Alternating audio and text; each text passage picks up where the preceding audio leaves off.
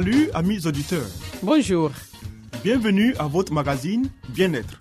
Un programme qui vous donne des informations pour une vie meilleure. Je suis Léonie Agbessi et à ma compagnie, René Kamounou, vous êtes sur la radio mondiale adventiste. Au menu Léonie, une vie meilleure. Des secrets pour votre santé et votre bien-être. une euh, présentation de Zézé Baye. Ensuite, Harmonie, des conseils pratiques et des astuces pour une famille véritablement heureuse. et Stéphanie Koulibaly, nous fera cette présentation. À l'écoute de la Bible avec le pasteur Salomon Tano, Restez avec nous toujours sur la radio mondiale adventiste. Zézé Bailly nous conduit maintenant dans une vie meilleure.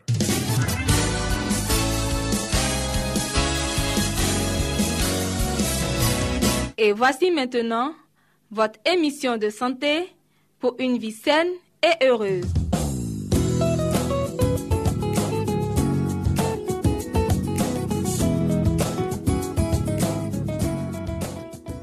Mesdames et messieurs, bienvenue à votre émission sur la santé. Aujourd'hui, nous allons parler de la protection chimique du cerveau. Contrairement à la forte protection physique dont il est doté, le cerveau est très vulnérable à certaines substances chimiques telles que l'alcool éthylique et d'autres drogues addictives pouvant être véhiculées par le sang lorsqu'elles franchissent la barrière hémato-encéphalique. Évitez l'alcool. Il a bien été prouvé expérimentalement que la consommation d'alcool cause la mort de neurones, même à dose modérée. Chaque gorgée d'alcool produit des dégâts irréversibles dans le cerveau, dommage d'autant plus grave que la quantité d'alcool bu est importante. La consommation d'alcool constitue de nos jours l'une des principales causes de détérioration des neuronales. Les boissons alcooliques sont spécialement mauvaises pour le cerveau des enfants et des adolescents, surtout pour les deux raisons suivantes. À cause de la plus grande sensibilité du cerveau en formation aux toxiques neuronaux et à cause de la difficulté des plus jeunes, surtout de sexe féminin, à éliminer l'alcool du sang par manque de maturité des systèmes de désintoxication du foie. En s'éliminant plus lentement, l'alcool continue ses dégâts plus longtemps. C'est pourquoi l'article 3 de la Charte européenne sur l'alcool, approuvé en 2001 par l'Organisation mondiale de la santé, stipule que tous les enfants et adolescents ont le droit de grandir dans un milieu ambiant protégé des conséquences négatives associées à la consommation d'alcool et, dans la mesure du possible, de la promotion des boissons alcoolisées. S'abstenir de tabac. La nicotine du tabac produit une vasoconstriction ou rétrécissement des artères cérébrales, ce qui réduit l'irrigation sanguine du cerveau et l'apport d'oxygène aux neurones. Malgré un semblant de stimulation et de bien-être produit par le tabac, son véritable effet sur le cerveau est celui d'un poison lent qui ravage les neurones. Le tabac est une source de radicaux libres qui oxydent et détruisent les neurones. C'est sans doute pour cette raison que les fumeurs sont plus exposés à contracter la maladie d'Alzheimer ainsi que d'autres démences. S'abstenir de drogue. Outre les drogues légales subventionnées, alcool et tabac, les autres drogues endommagent aussi le cerveau. La cocaïne, l'héroïne, les amphétamines, le hashish ou marijuana et les drogues de synthèse attaquent directement les neurones. Leur consommation quotidienne provoque une détérioration mentale pouvant aller jusqu'à la démence. Évitez le café et autres boissons contenant de la caféine. Bien qu'à faible dose, la caféine semble améliorer l'attention et combattre la sensation de fatigue. Des doses plus fortes provoquent la nervosité et l'anxiété. La caféine produit la libération d'adrénaline dans les terminaisons nerveuses entre les neurones. La stimulation répétée qu'elle provoque surcharge le système nerveux et l'affaiblit face au stress. Effets indésirables de la consommation habituelle de caféine sur le cerveau. La caféine engendre l'addiction. C'est une vraie drogue addictive et psychoactive qui altère le fonctionnement normal du cerveau. La supprimer provoque un véritable syndrome d'abstinence semblable à celui de la nicotine ou d'autres drogues. Elle rétrécit les artères cérébrales, effet vasoconstricteur, ce qui diminue l'irrigation sanguine et l'apport d'oxygène aux neurones, d'où l'amoindrissement du rendement intellectuel malgré la sensation subjective de plus grande activité. Elle ouvre la porte à l'insomnie. Elle favorise l'hyperactivité et l'inquiétude chez les enfants. Elle prédispose enfin à la dépression, aux crises de panique et à d'autres perturbations psychiatriques. La consommation de caféine s'avère particulièrement nocive pour les malades psychiatriques. Voici donc, mesdames et messieurs, où notre parcours s'arrête aujourd'hui. En espérant vous retrouver très prochainement, portez-vous bien et à très bientôt.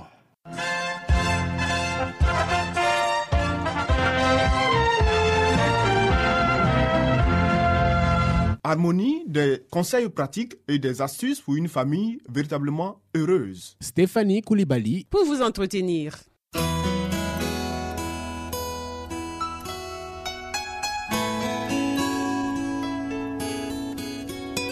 Une famille harmonieuse, pour un couple épanoui, pour une vie heureuse au foyer, voici l'émission de la famille.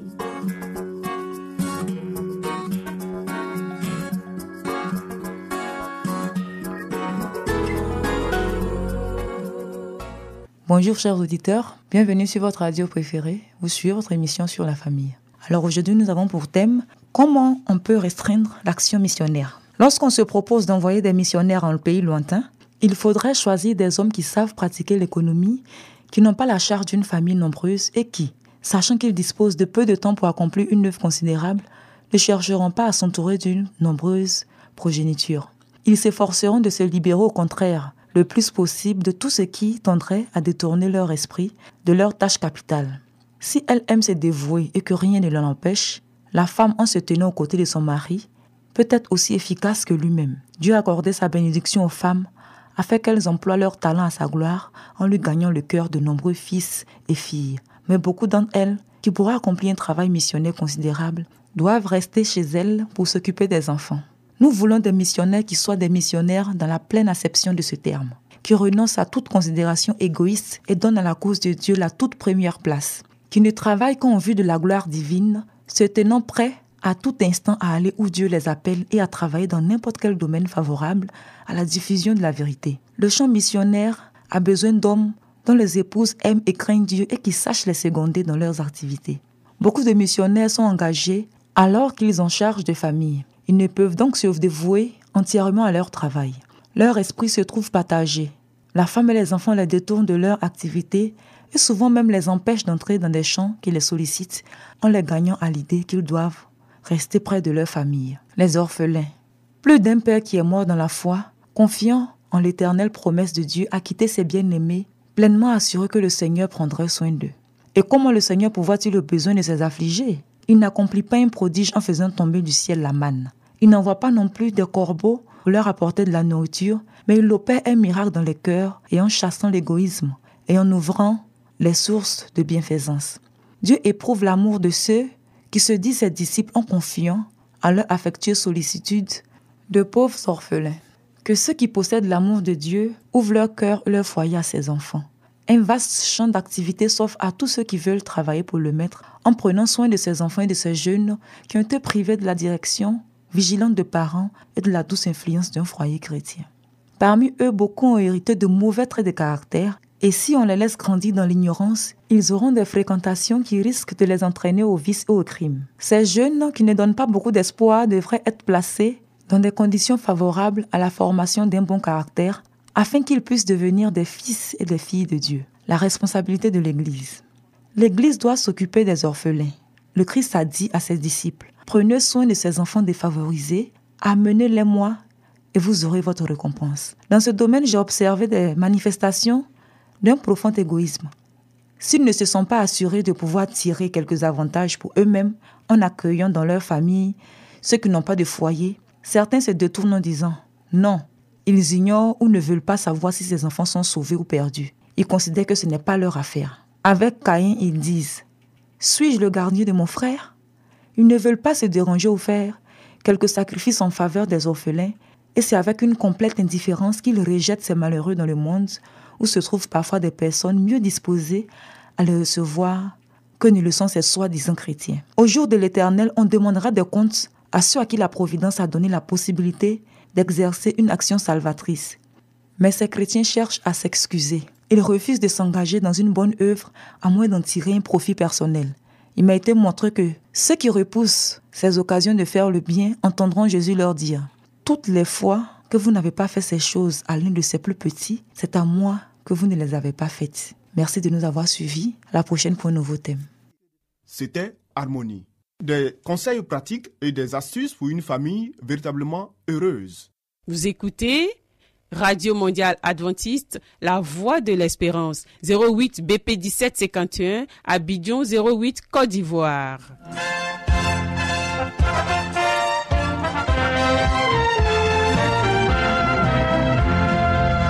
Mettons-nous à l'écoute de la Bible avec le pasteur Salomon Tano.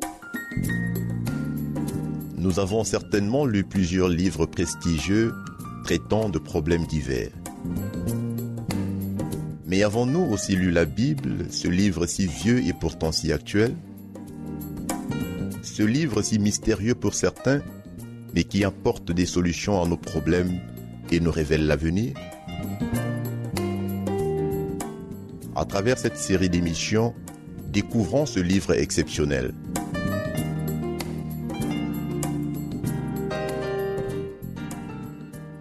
Amis auditeurs, soyez les bienvenus à notre émission sur la Bible. L'unité en Jésus, tel est notre sujet de ce jour. Dans Jean 17, verset 21, il est dit, Afin que tout soit un, comme toi, Père, tu es en moi et que je suis en toi afin que aussi soient un en nous. Ici, c'est l'un des derniers messages que le Christ avait donné à ses disciples avant son ascension.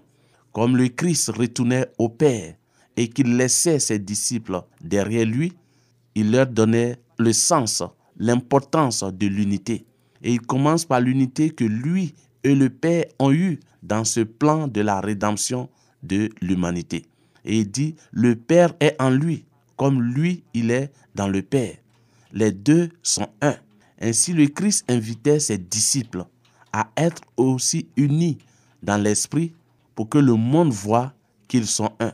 Ce que le monde peut accepter comme témoignage vivant de notre transformation, de notre vie en tant que chrétien, c'est notre unité, notre même pensée, le même esprit. Je suis le cep et vous êtes les sarments.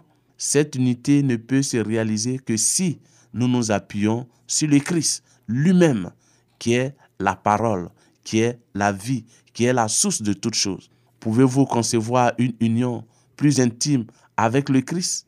Les fibres du sarment sont presque toujours identiques à celles du cep.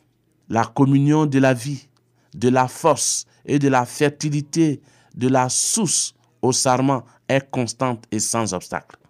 Quand nous prenons les branches d'un arbre, pour que cette branche puisse survivre et porter des fruits, il faudrait qu'elle soit rattachée à l'arbre qui puise la substance essentielle pour son développement, pour sa production de la terre. Alors nous aussi, pour pouvoir aussi porter du bon fruit, pour pouvoir aussi être unis, pour pouvoir être un aux yeux du monde, il faudrait que nous nous attachions au Christ lui-même, qui est notre Sauveur, qui est notre Seigneur, qui est celui-là qui est venu pour nous racheter. Et si nous le faisons, tout comme la racine envoie sa sève par l'intermédiaire des sarments, de même aussi le Christ, étant connecté avec nous par le biais du Saint-Esprit, nous donnera l'esprit d'unité, nous donnera la capacité de marcher comme il le veut. Telle est, chers amis, la véritable relation entre le croyant et le Christ. Le croyant demeure en Christ et tire de lui sa subsistance. Cette union ne peut s'établir que par l'exercice de la foi personnelle. Aucun chrétien ne peut faire l'expérience spirituelle à la place d'un autre chrétien. C'est de façon individuelle que nous devons faire cela cette foi doit exprimer de notre part une préférence absolue, une confiance parfaite, une consécration totale. nous devons soumettre entièrement notre volonté à celle de Dieu. Nos sentiments, nos désirs, nos intérêts et notre honneur doivent s'identifier à l'avancement du royaume du Christ et à l'honneur de sa cause. Nous recevons ainsi constamment la grâce du Sauveur et lui accepte notre gratitude. Lorsque s'établit une intimité dans nos relations et dans notre communion avec Dieu, nos péchés sont transférés sur le Christ et sa justice nous est imputée. Le Sauveur a été fait péché pour nous afin que nous soyons justifiés en Dieu. Nous avons accès auprès de l'Éternel par le Christ. Nous sommes acceptés par l'intermédiaire du Fils bien-aimé. Quiconque insulte un croyant par ses paroles ou par ses actes blesse par conséquent Jésus. Et quiconque offre un verre d'eau à un disciple parce qu'il est enfant de Dieu l'offre au Christ lui-même. C'est lorsqu'il fut sur le point de quitter ses disciples que le Christ leur désigna un magnifique symbole représentant ses rapports avec les croyants. Seul, chers amis, l'union avec le Christ, grâce à une foi vivante et durable, nous permettra de marcher en tant qu'enfant de lumière ici-bas. Le vrai croyant doit choisir Dieu comme le premier, le dernier et le meilleur en toutes choses. C'est pourquoi le Christ nous invite à l'unité avec lui par la foi. Merci de nous avoir suivis. Que l'Éternel vous bénisse. Au revoir et à très bientôt.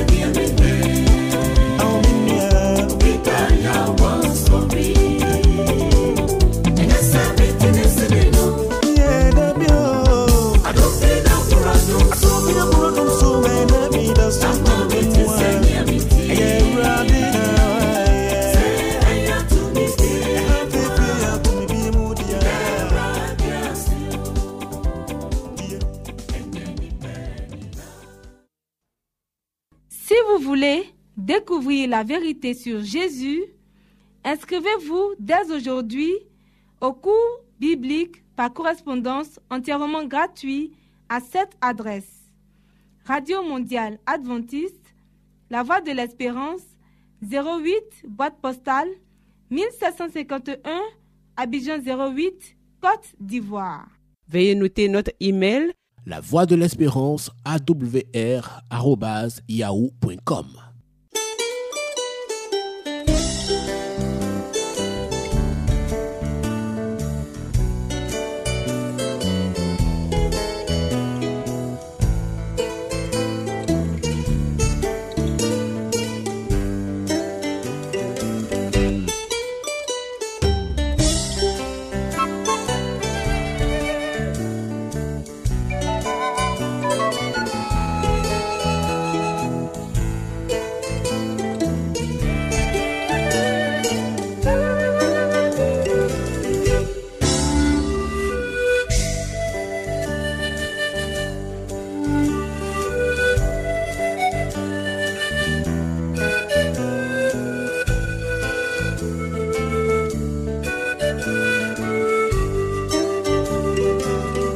À l'écoute de la Bible avec le pasteur Salomon Tano.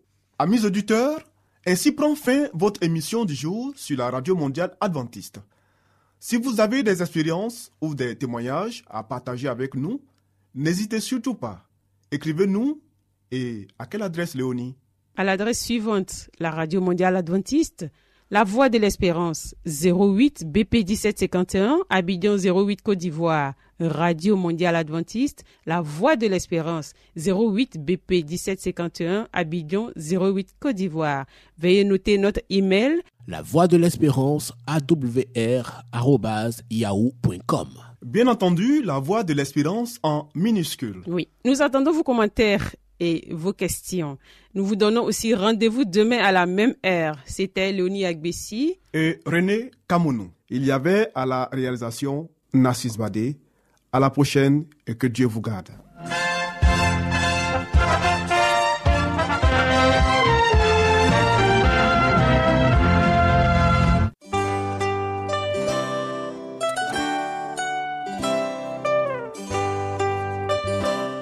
Voix de l'espérance vous dit, Jésus revient bientôt. Nous tenons à votre disposition un cours de Bible par correspondance entièrement gratuit. Pour le recevoir, il vous suffit tout simplement de nous écrire à cette adresse. Radio Mondiale Adventiste, La Voix de l'Espérance, 08 boîte postale 1751 Abidjan 08 Côte d'Ivoire. Veuillez noter notre email La voix de l'espérance awr@yahoo.com.